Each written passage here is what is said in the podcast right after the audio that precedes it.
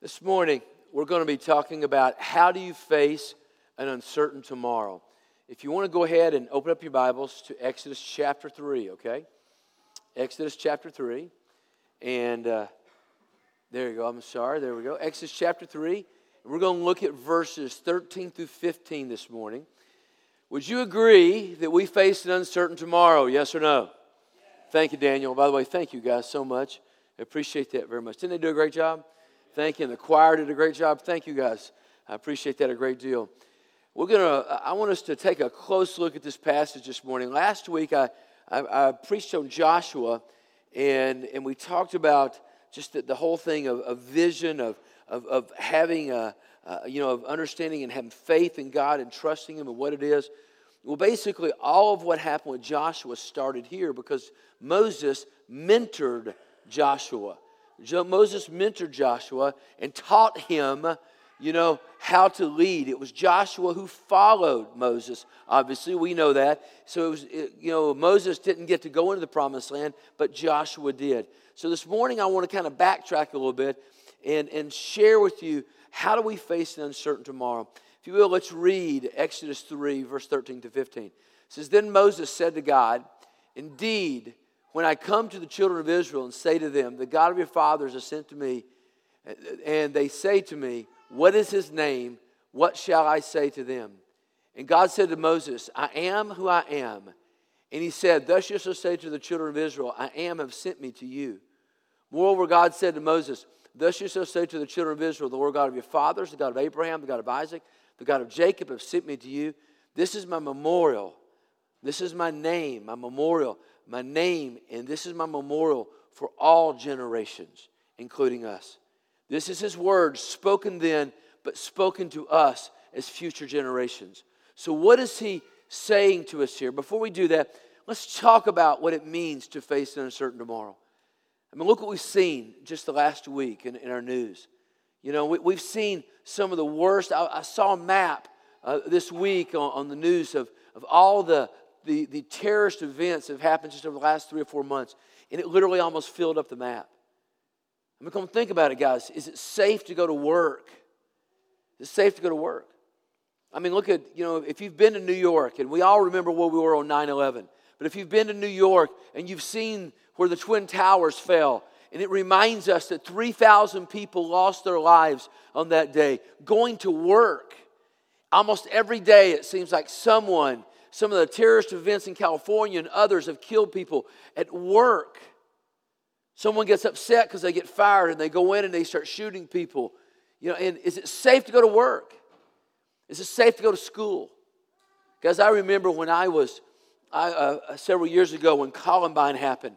At that time, we only had one school shooting in the United States, and it happened in, in uh, if I remember correctly, in Arkansas, in Jonesboro, Arkansas. That was the first one. The second one was, was Columbine. And I remember what happened at Columbine. Do you remember that day when, when you watched the news and thought in shock, how's this happening in a school? I was in Nashville preaching a, a series of, of, meetings for a church there. My, my mom, my, my wife both called me and said, David, you need to turn the TV on and check this out. And I watched with horror as these, people, these students were jumping out buildings and breaking their legs trying to get away from the gunmen. One of my friends, Bill Fay, I'll see him this, this week. Bill wrote, Share Jesus Without Fear. Bill was the chaplain for the police department in that area. Bill got to go into the, to the uh, uh, school after all that happened. And Bill said, David, they're lucky hundreds of kids weren't killed. They had set bombs all over the place, but yet because something interrupted them and, and, and that didn't happen, many more lives could have been lost. Is it safe to go to school? Come on, guys, we've seen shootings at Virginia Tech, Northern Illinois University, the Amish School in New York. I could go on and on and on. Is it safe to go to church? Debbie and I just moved back to Fort Worth, Texas in 1999 when I went on staff at Southwestern Seminary. And she came and got me out of a Wednesday night service to say simply, David, you, you need to see what's going on here. And, and I, I watched with horror as there was as, as, what happened at Wedgwood Baptist Church. And I, one of my friends, Kevin, Kevin Galey, Kevin was uh, in the doctoral program with me. And Kevin was one of the, one of the people that got shot that night. He's still on staff at Wedgwood Baptist Church, he's a staff counselor. And uh, Kevin told me what happened. He said the guy comes to the back to the front door of the church and, and they're having a, a, a meeting that night for See at the Pole, and they'd invited all these people to come be a part of this. And he says this, this guy just shows up and, and he's smoking a cigarette. He walks in, the custodian meets him. He was one of our students at Southwestern. He told him, he says, Sir, we don't allow smoking in the church. Could you please go put that out? Said, The guy very nicely went outside, put the cigarette out, walked right back in, and pulled a gun out and shot the custodian. He fell to the ground. He, he had to, it, it so stunned his spinal column, hit right near it. He had to learn to walk again. It took him months. Then the guy turns to the right, and to the right of him was a young woman who was this guy's girlfriend, and she was the children's minister of the church. He turned and, and looked and shot her. And according to what Kevin said, the guy walks over and shoots her again to make sure she's dead, walks right past this custodian. That's when Kevin come running down the hall because he heard all the noise. He shot him. Almost same thing happened to him. When I saw Kevin, it was about two or three months after the shooting, and he was still on crutches because it so stunned his muscular system, his spinal column, and all that took place there. And he just destroyed so much. And the guy goes into church and having already shot three people, killed one. Goes in the church and he walks down there having a worship service for See at the Pole.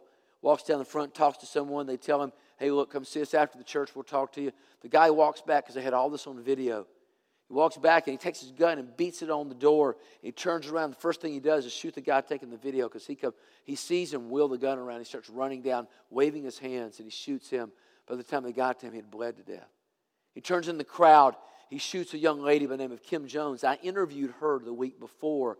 She had just come off the mission field. Kim was, was, was, uh, was saved, come to Christ in a Baptist collegiate ministry at Texas Christian University. She'd just come from Eastern Europe where she'd served for two years as a journeyman with IMB. Her mom came to seminary a month later, had a video of the last Bible study she taught coming off the mission field. It was, it was almost prophetic what she had to say. Listen to this. She was teaching on, on God being sufficient and, and trusting the Lord. Kind of what I taught last week. It said she was using a passage for Paul, and what she, she loved to hike, so she brought up her, her backpack and she was pulling stuff out of the backpack and talking about how that how that you know you need this for this and this for this and this for this and you got to be prepared and you got to do this and that. And this, when she got to the end the backpack was empty. She turned it upside down and she dropped it. And she simply said to them there's one more thing i need to tell you. She said if you're going to live the christian life the days to come you're going to have to realize that you may end up dying for the privilege to do that. Oh she was so true wasn't she Christians were slaughtered on Easter morning this year in the Middle East just for practicing their faith. Happens all over the world, every day in China, all over the world. Let me tell you something, it's, it's going to happen here. It's going to happen here, trust me. We're going to see it here, sadly. Her mom just looked out at the crowd and just wept. She didn't know that after she preached that, that a month or two later, that's exactly what would happen to her. The guy pointed in the crowd and shot a young lady named Cassie. She was 14 years old. She fell over to her 14 year old best friend's lap. That girl's dad was one of my best friends on campus, and he told me what happened. He said, My little girl held on to her best friend while she was bleeding to death and looked behind, and the gunman shot at her two or three times. And while she was watching, he shot himself and killed himself.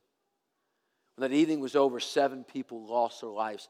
Thousands of others, including me, their lives would never be the same. Is it safe to go to work? Is it safe to go to school? Is it safe to go to church? Come on, guys. Do we face an uncertain tomorrow? Yes or no? So, how do we face that uncertain tomorrow? Moses gives us a great example of that here he goes out one day and he's this is he's taking care of his livestock and he's you know he's 40 years out from when he killed the Egyptian guard and he's taking care of his, his father-in-law's all he has. And he sees a bush burning he goes over and lays down in front of it because he hears God's voice from it. God begins to speak to him. You know the story. You heard this in vacation Bible school when you were a kid. And God said said to Moses he said Moses you know, uh, um, uh, he began to speak to him and says, I'm going to deliver the children of Israel out of bondage in Egypt. I'm going to do this. And Moses' heart had to jump out of his chest because, hallelujah, this is finally going to happen. And then he said something that just rocked Moses' world. He said, And I have prepared you, Moses, to do it. You're going to go back and you're going to be the one that's going to deal with Pharaoh. You're going to do it. And what did Moses say? He said, Who am I that I, I should do this, Lord? Who am I? And what did God say? He said, Don't fear, Moses. Don't worry. For I what? I will abandon you. I will let you ride in the wilderness. Is that what he said? No, he said, I, Moses, don't worry, Moses, I, God, will be with you. It's the same thing we heard in Joshua 1 when Joshua was, was, we talked about this last week, when Joshua was all just upset because Moses was dead, and here he was taking the children of Israel into the promised land. And God said, Don't fear Moses, Joshua, for as I was with Moses, so shall I be with you. Everywhere your foot shall trod, that place shall be yours. It's exactly what Jesus said when he sent out his disciples. He said, Don't worry, for I, I will be with you. I will never leave you nor what? Forsake you. He promised us he would be with us. And then we get to the second excuse. Moses simply says, God, when I come before you, before the children of Israel, and they ask me what name, who you are, who sent me, what name shall I use in reference to you? Guys, that's an interesting statement, isn't it? What name shall I use in reference to you? See, we don't think names are a big deal, do we? Come on, we don't. My grandmother, for instance, she was a twin. If you know I'm from Tennessee, she was a twin. I mean, and, and out in the country, man, outside of Cookeville, Gainesboro, Tennessee. Her name was Lassie uh, Laurel. Her sister's name was Leslie Roselle. That's country like grits and gravy, isn't it? I mean, you know what I mean? That's it, man. I'm telling you. Come on, how many of you here are named after a, a family member, ancestor who you probably didn't want that name? You know what I'm talking about? Yeah.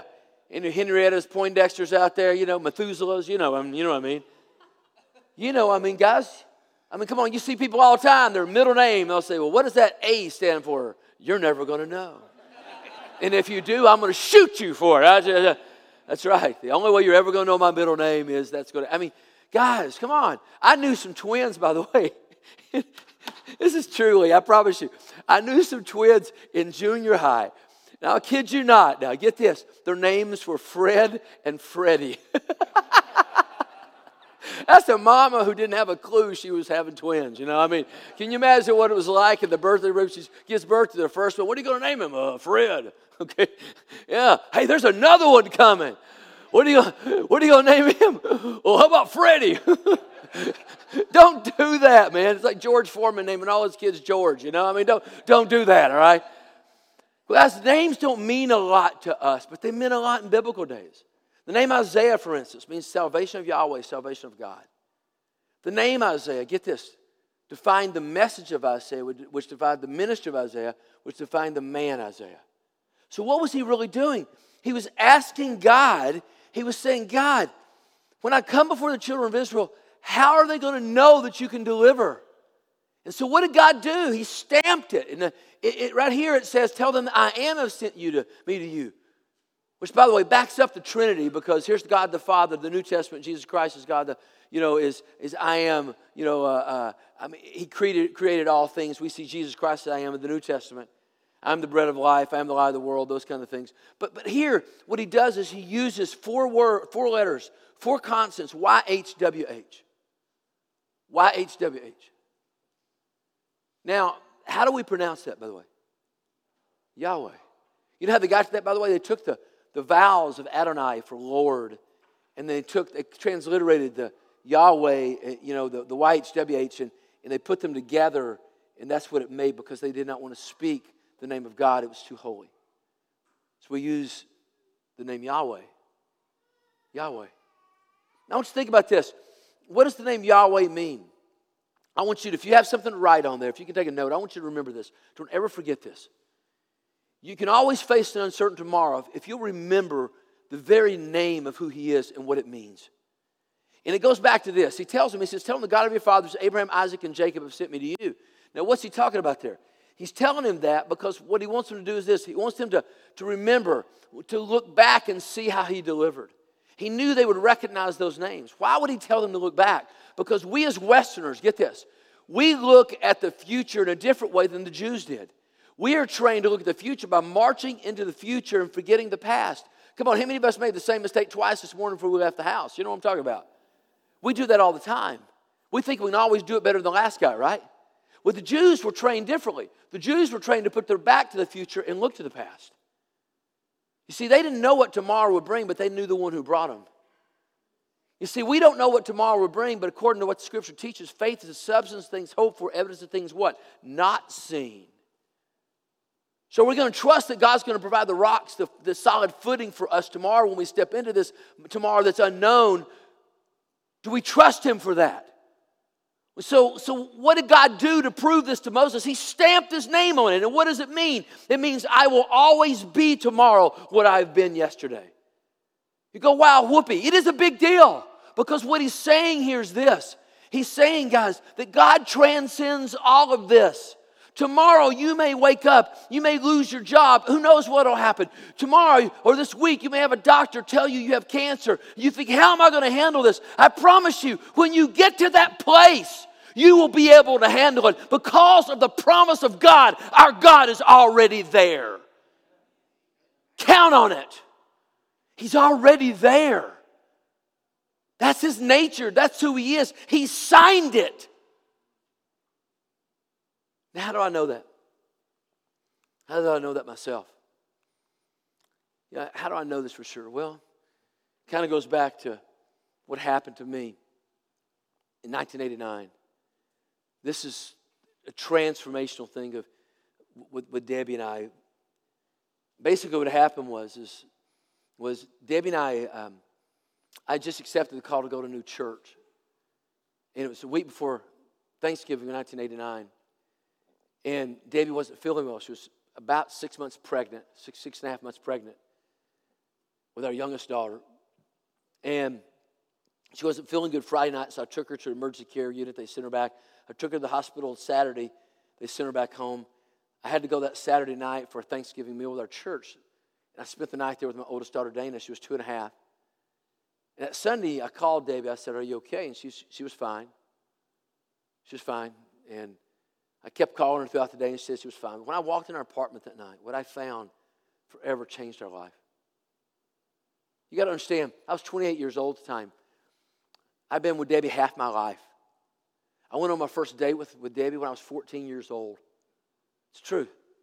I was sitting in science class. I've been in school with her all these years. It was one of those, those times, you know, when I looked across class and I saw this brunette girl. And I looked at her and I thought, that's the first thing I've ever seen more pretty than a football. and I couldn't take my eyes off of her. So I went home that night. It was Monday night. In our house, we always watch Monday night football. And so I'm sitting there with my dad. My dad was an old country boy from East Tennessee.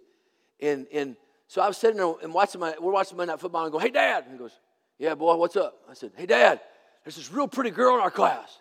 That's great, David. Great. I said, Dad, would, if I can get her to go to the football game with me Friday night, would you pay her away and take us? Because you got to know that if you don't have any money or wheels, you're not going anywhere, okay? And my dad looked at me, 14, I'm 14 years old. My dad looked at me, he laughed so hard. He kind of rolled off the couch. And he was kind of a big guy, so he kind of bounced a little bit, you know. And he looked at me, and as if he sees this is, I probably, this is word for word what my dad said. He said, Son, if you can find a woman that dumb, that blind, and that desperate, sure, I'll take you. How of you, father, how of you out here had that dad? You know what I'm talking about? Yeah, yeah. That's it. I mean, he felt like his job was to build up the self image of his children. You know what I mean? he was messing with me. You know, but you know what? I, and I'll tell you another story with her later, later on. But basically, we dated for about a month and then we broke up. We started dating again in high school. And seven years later, I married her. I married her. She was the first person I ever led to Christ. I'll tell you that story sometime later. I married her. So I walked in our apartment that night. Half our life was wrapped up in each other. Half our life. I found Debbie bent over a trash can coughing up blood. The doctors, I got her to the hospital as soon as I could. They put her into, put her into kind of a mid level ICU unit where I keep an uh, eye on her. Monday went by, Tuesday went by. Wednesday morning, they went into her pro- lungs with a probe to try to figure out where the bleeding was coming from. Doctor met me outside and said, Mr. Wheeler, we don't have a clue. He was a Christian man. He was a deacon in a local Baptist church. He said, I can tell you two facts right now for sure. Number one, if she doesn't stop bleeding soon, she's going to miscarry that baby and the baby's going to die. And secondly, she'll die shortly after that. God's a control freak. I mean, I was a control freak. I thought it was all in my control, that kind of thing. You know, I, I, my whole ministry and everything had been about me. I, I, I wasn't a very nice person and all that kind of stuff. I wasn't the husband I needed to be. I sure wasn't the dad I needed to be. I wasn't the man I needed to be. And God knew that. When Debbie got, when that happened to her, when he told me that, something in my, my heart just sunk. And for the first time in my life I can ever remember, without being physically injured, I started to cry. I went over and I did what every self respecting man in this place would do. I picked up the phone and I called my mama. She hopped on the next plane and flew out to Texas. Stay with me for the next three weeks. Thursday was Thanksgiving. They put Debbie in a full ICU unit. She was bleeding worse. Friday went by. Saturday morning, they allowed me to take my two and a half year old daughter in to see her mama before I took her to the uh, um, before I would take her to the uh, uh, airport to fly out. So I, I took her. I took her the. I'll never forget this. I took her in there and.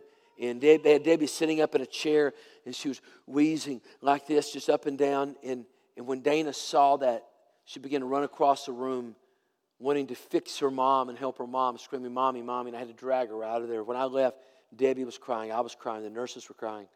She didn't calm down. I got her down the lobby and I took her, drove her to the airport. And I got to the airport. I took her to the gate. Those days they let us do that.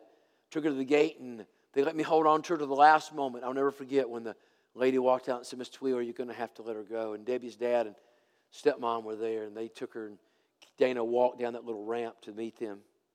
She turned around about halfway down and looked at me as if to say, Daddy, why are you abandoning me? I'll never forget this, guys. Dana still remembers it. She remembers exactly what happened to her. And I, as soon as that Dana turned that corner, I walked out to the car, turned on the turned on the car, and there was a Wayne Watson song, an old Wayne Watson song, talking about your children grow up and play in the front yard and wonder who they would marry one day. And I began to think about that little girl I just put on the plane. And then the closer I got to Fort Worth, I started thinking about that little baby that was yet to be born. When I got back, the doctor said, Debbie's so, so worn out, so tired, we're going to have to put her into a chemically induced coma. I remember holding on to her hand while they intubated her. And guys, I had grown so much, I was so consumed with myself, I didn't know, know how to tell the one person I love more than anything in the world anything. And I just sat there and held her hand while they intubated her and filled her full of morphine. See, when you live your life only for you and that's all you think about, regret becomes a part of your, your meal. It's what you eat, it's, what, it's, it's your payoff, unfortunately. It's what we get for, for not treating others the way we should. They, they put, filled Debbie full of morphine that, Sunday, that Saturday night. Sunday went by, Monday went by, Tuesday her kidney started to fail, started to bleed. Wednesday, we had an ice storm. My, my mom and I and Debbie's mom snuck out, went somewhere to eat. When I got back about 7 o'clock, they met me at the door. The nurse said, The doctor's been looking for you, David. They, they want to talk to you. They, they want to, they, they need to see you right now. I went in Debbie's room. I remember I had my blue jacket on. I'm standing in the room. The only light in the room was the, was the light right behind her bed. The only movement was her chest going up and down. The only sound was the respirator. I put my hands on her hands, and they were cold and kind of stiff. And I started just telling her how much I loved her and pleading with her and just telling her. She couldn't hear a word I, I said. Doctor walked in a few minutes later and said, Mr. Wheeler, we know what your wife has. we got to move quickly. She has what's called Wegener's disease. It's an autoimmune disease, similar like lupus. Attacks her major organs. He said, Mr. Wheeler, we're going to have to give her massive doses of chemotherapy. He said, I've got him mixing it right now. You have to sign for that because we don't know what that will do with your baby. I remember walking out in the hall and I broke down and started crying again.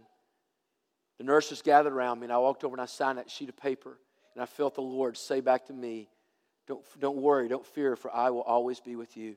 I will always be what I've been. That passage became our theme for the last 26 years. To trust God no matter what circumstances, to walk through whatever it takes. They started giving Debbie that morphine that night. I stayed with her, the morphine, the, the, the chemo that night, and I stayed with her about 3 o'clock in the morning. Debbie's mom came and drug me away, and I got a couple hours sleep Thursday. I came back, started crying midday, and I couldn't stop.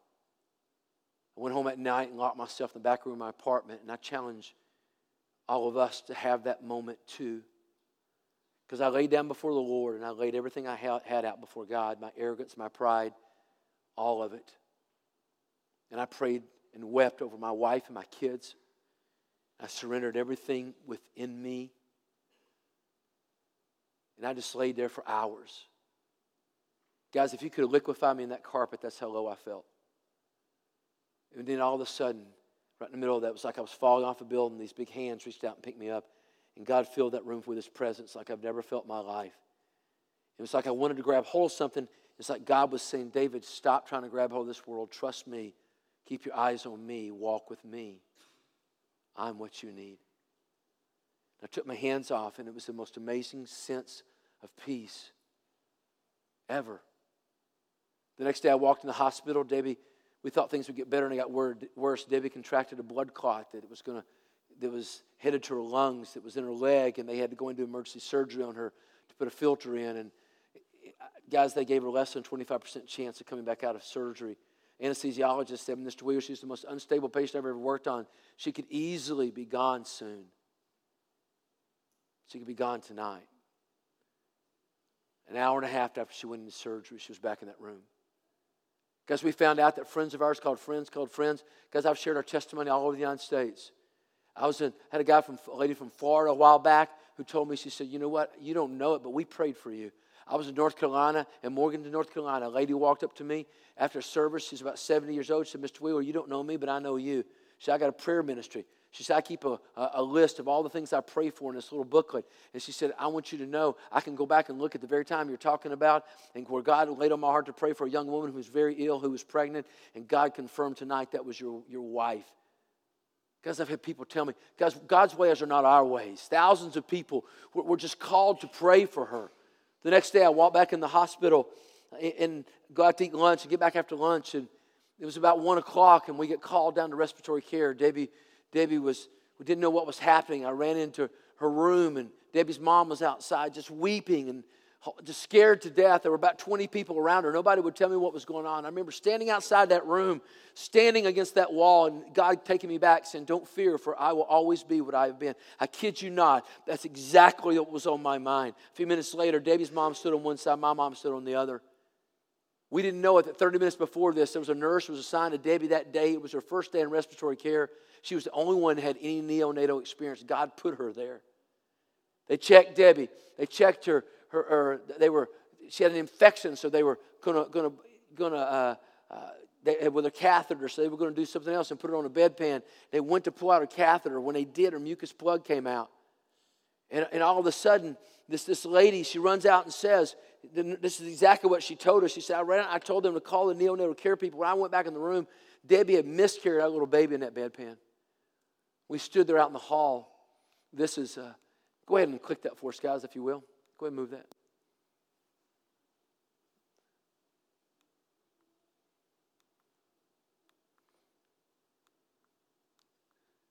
Go ahead and bring the picture up. There we go. That was her. She weighed a pound and 15 ounces. She was 14 inches long. That's my mom holding a dollar bill over the top of her. That was that little girl that sat over here with you guys last week, Mary. Kara's an amazing kid. Doctors told us not to expect much from her. I mean, she didn't walk till she's four and a half years old. She has mild cerebral palsy. She had seizures so bad when she was growing up that she would stop breathing at times. She was amazing kid.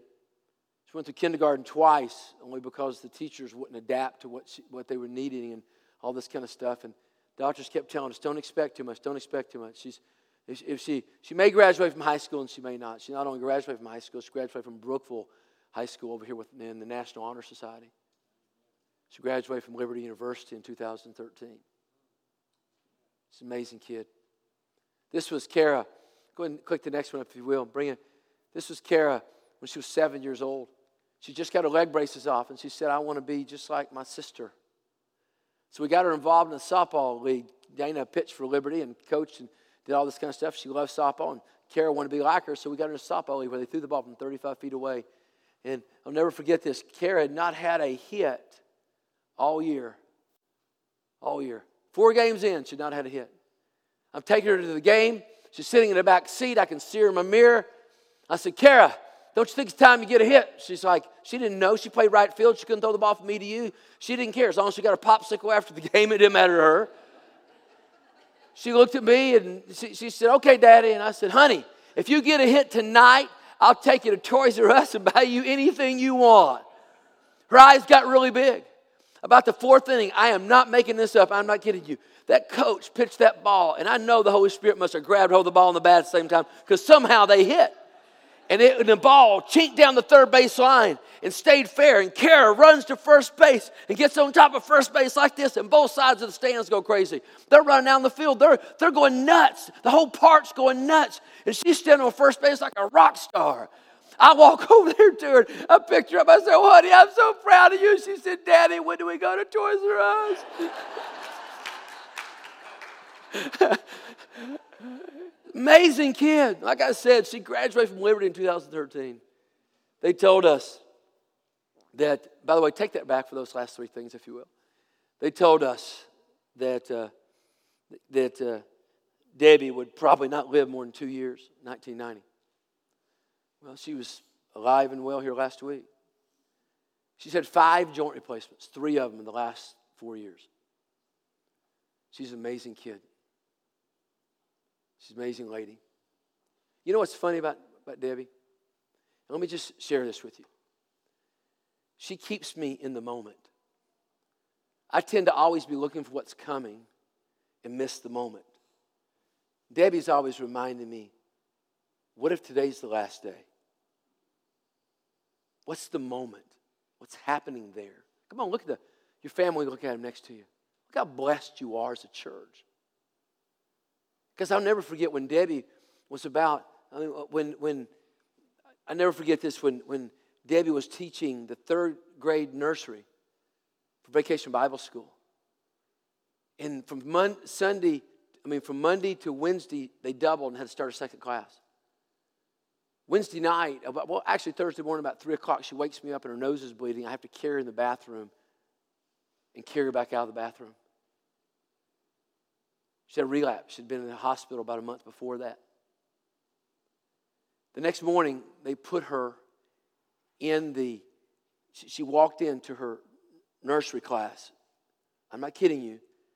At 8 o'clock, sat in the middle of that floor, and you would have never known she was sick. She complained one bit.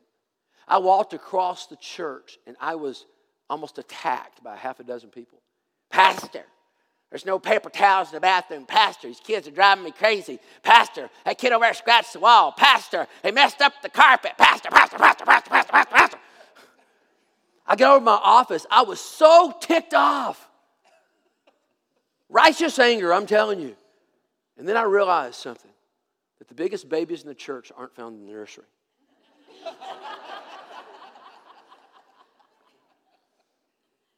Guys, I've watched Debbie keep care of our neighbor kids when she couldn't get up and go to the bathroom hardly.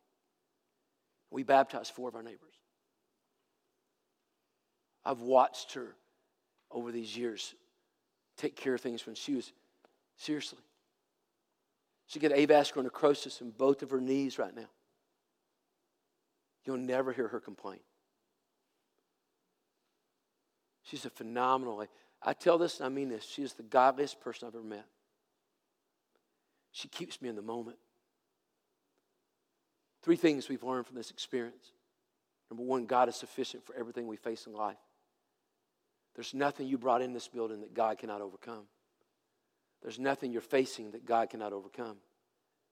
That's why I know that God is in charge, that we can face an uncertain tomorrow, whatever that might be. Trust me, God is sufficient to meet it. He's sufficient.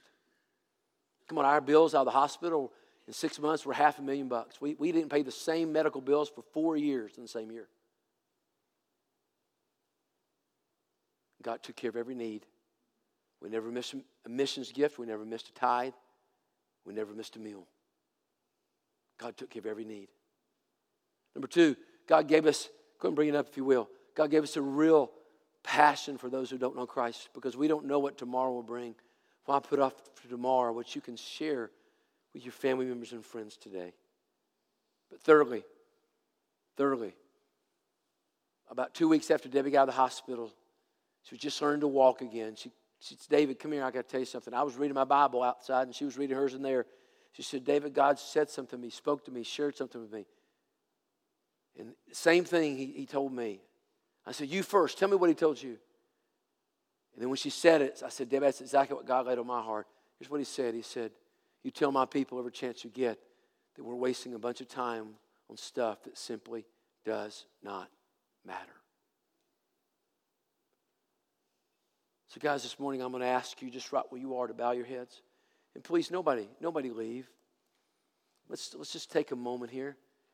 I'm going to ask you just to play on the piano and the organ if you want to. And we're not going to worry about singing this morning. I just want to give you a time to respond. If you're sitting there this morning and you know that God's grabbing hold of your heart because you've got struggles, you've got things you're facing, and you know how difficult it really is.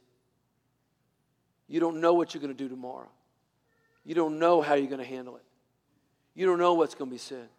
You don't know what's going on. You don't know. But God knows. God knows. Trust Him. Trust Him. Guys, we stepped out on that unknown many, many years ago. For the last 26 years, we've been, every day has been an unknown. Way beyond even the, what the doctors could do and others could do. They've been amazed that Debbie's still alive. That Kara is functioning the way she is and does as well as she does. We are a blessed people. You're an amazing church. Let's not look at what we don't have. Let's take a close look at what we do have. And let's trust Him. The only way we can face an uncertain tomorrow is with the God who's already there. This morning, I'm going to invite you to come to this altar. I want to challenge you because over the next month and a half, I really want to draw us to prayer. We go into August, I'm going to preach on prayer. And I really want to bring, ask God to bring us to our knees and our face, that we would ask God what He wants to do with our lives and where He wants us to go and how He wants to deal with us and what He wants us to be. I want us to fast and pray together as a church and seek His face. And I'd like to ask you to let that begin this morning.